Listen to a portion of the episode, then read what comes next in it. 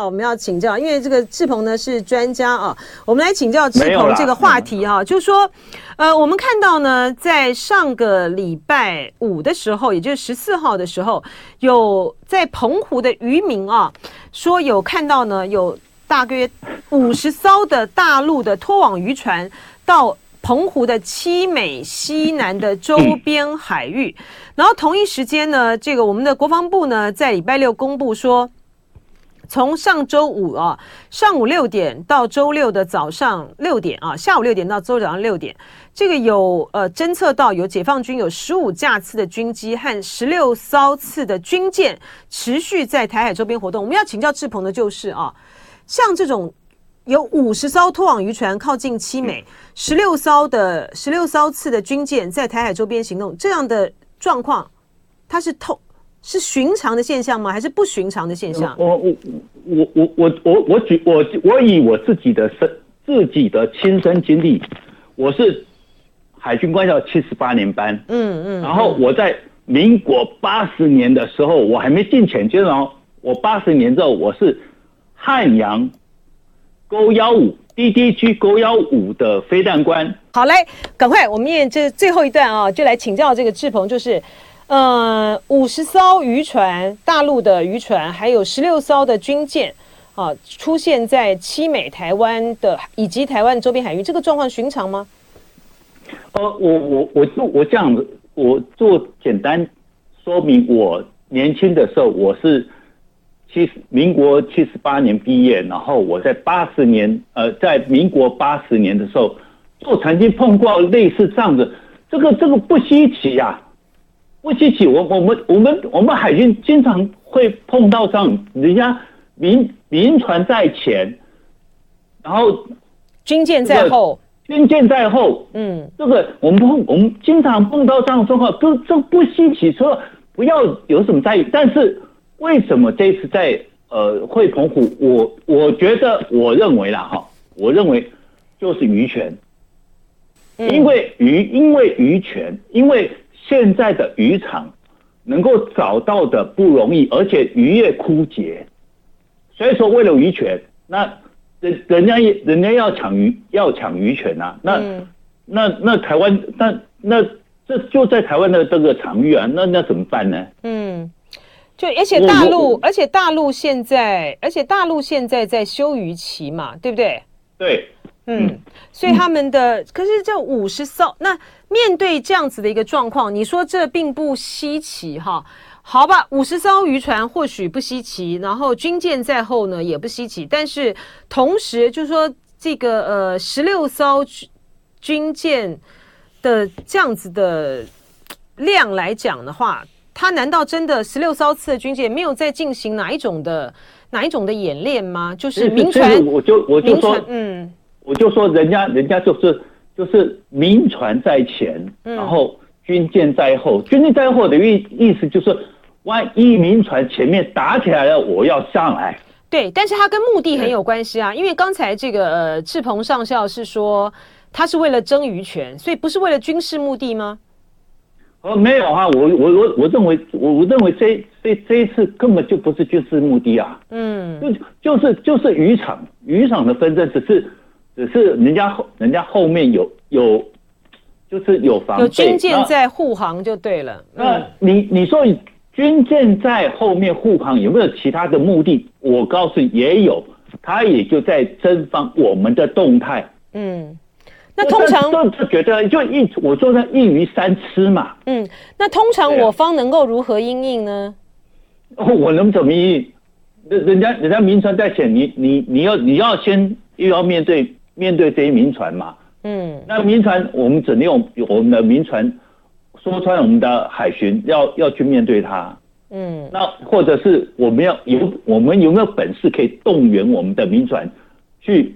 跟那个就相互的争执，可是这个争执就是我讲了，就是冲突会起来，是这个一旦冲突起来，那人家的后面兵力就是我来，就是一旦冲突起来，我就要介入了。我请教，可是那个介入不简单了，你想看后面的军舰一旦前面冲突起来，那说穿了不就是一个引爆点吗？那当然，当然啊，嗯，那就是说穿了，就是你把火烧上来了，那我后面就介入了哦。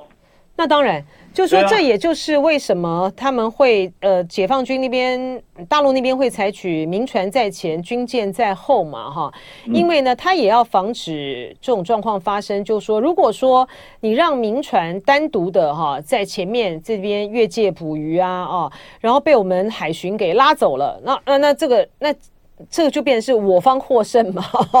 但是呢，你如果说有我觉得你觉得我们会获胜吗？人家的海巡也可能会进来啊。对啊，对你听我讲，志鹏，你听我讲完嘛。我的意思就是说，如果没有他们的这个军舰或海巡在后护航的话，而他们的这个大陆的这个渔船呢，就单独的被我们这个抓走。我们事实上也有啊，也有单独的就被因为越界捕鱼被我们带走的，也有这个例子嘛，哈。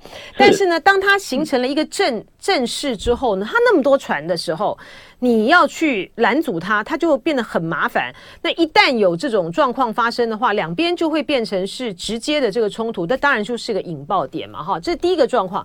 第二个状况是说，之前的时候呢，CNN 的驻台湾的记者他们到澎湖去采访，然后就是在采访这个澎湖的演习，他那个演习的科目呢，就是解放军占领了这个机场啊，然后我们要把它夺回来啊。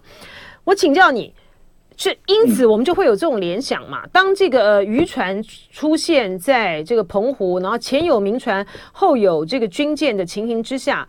解放军如果今天要攻打台湾的话，会不会还他的会先拿下澎湖吗？乃菁姐，我要很严正的跟您报告，就是在我在北京念书的过程，我认知人家解放军很认真在研读什么一个东西，就是施琅如何攻台。嗯。施琅当初攻台就先拿下澎湖，对，台湾就投降了。没错，嗯，就是人家是很严正去认真去研究这个东西，这才是我，但我不是说我们国防部跟就是军事大学没有做研究，有我们也有做研究，但是。我就说，人家很认真在研究这个东西，施琅当初如何攻台，这才是问题啊！对啊，所以说我的问题就是这个啊，就是说还是会要攻台，先攻澎湖吗？先攻澎湖啊！所以还是会吗？对啊，先会，但先占领澎湖就为什么？先占了澎湖，就看你台湾如何表态了。嗯，对，因为占了澎湖。那你为不说我们现在有多少我们国军好？我现在说我们国军有多少兵力放在澎湖？为什么我们要放这么多人在澎湖？其实澎湖易攻啊，难守啊。嗯，他很容易攻下来，但是要守很难呐。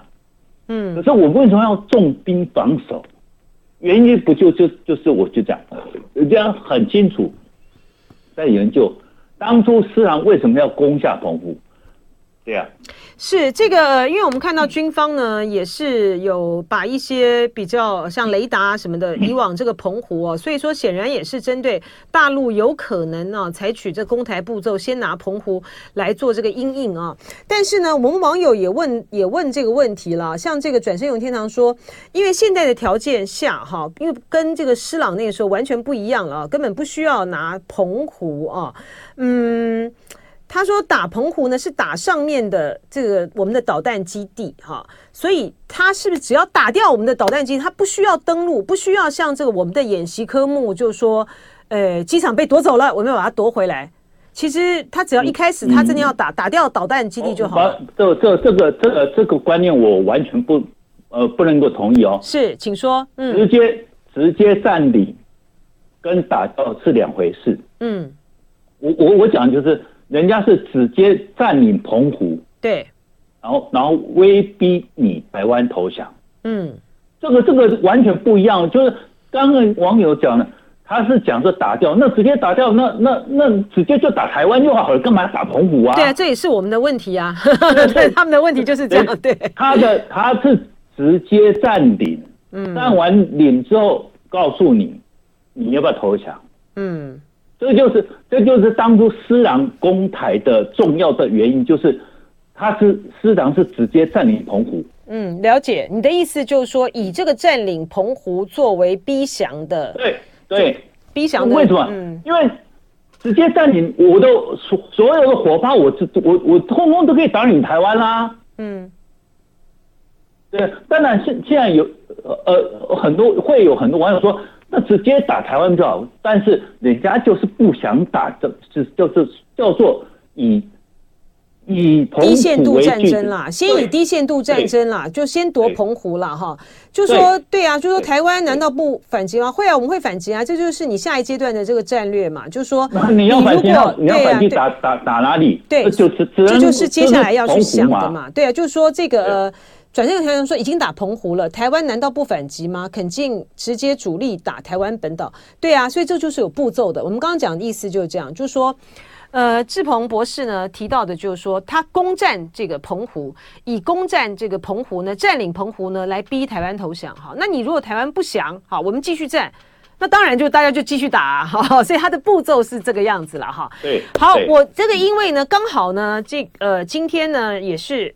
就是有个最新的新闻呢，就是日本的智库他们举行兵推哈，然后找台湾方面来参加，不过他们的设想的这个科目呢是不太一样的啊，他们设想的这个科目呢，其实还是主要是以日本有事为主啦，并不是台湾有事啦，是日本有事。就台湾有事的时候该如何因应，但是它的重点是在说对台湾发动网络攻击啦、散播假讯息啦、武力犯台啦，然后这个钓鱼台呢有中共渔民登岛等等啊，美军如何进行支援协助日本撤侨。我们在这里面呢看到一个很重要的，就是要请教这个志鹏的，因为从头到尾哈。其实美军的角色就是在支援，而且重要的是说协助日本撤侨。他们并没有说一旦台海有事的时候，美日的会加入，就军队会加入，没有这样子啊。嗯，我不客气说，其实这一点就证明，我好几年前曾经讲过，美军已经退守第一岛链，他已经从第一岛链往后退了。嗯，那推到哪？他现在只能死守第二岛链。对，那第一岛链就是，其实说穿了，现在日本是最紧张。为什么？日本是第一岛链的前缘。嗯，所以说日本会紧张啊。所以就你美国都已经退到关岛了、啊。对。那前面谁死守？所以说现在。拉着美国想要拉着南韩，拉着日本，拉着菲律宾，然后台湾，然后把这个第一岛链帮他补上。嗯，对，其实以前其实都是美军可以防守啊，但是因为他退了，退了他只能拉你们这一人帮他说穿了就是帮他堵住这个缺口啦。嗯。我请教一下哈，这个因为我们过去的之前的时候，在节目中呢也有这个专家这个分析过哈，就说美军因为大陆已经突破第一岛链了啊，所以呢美军呢把第一岛链的这个部署呢，它从过去是比如说从那个夏威夷那个总部就移到这个关岛这边来啊，然后它强化的呢就是在日本、韩国还有菲律宾的。这些部队啊，还有这个飞弹的部署，这样子能够说它是撤吗？它不是用另外的战略来，它是前缘部署，就是说它把火力往前部没有做。那你看它的编组重新整编嘛，是因为我们时间的关系，我们只能请教到这里。非常谢谢志鹏博士，就爱点你 UFO。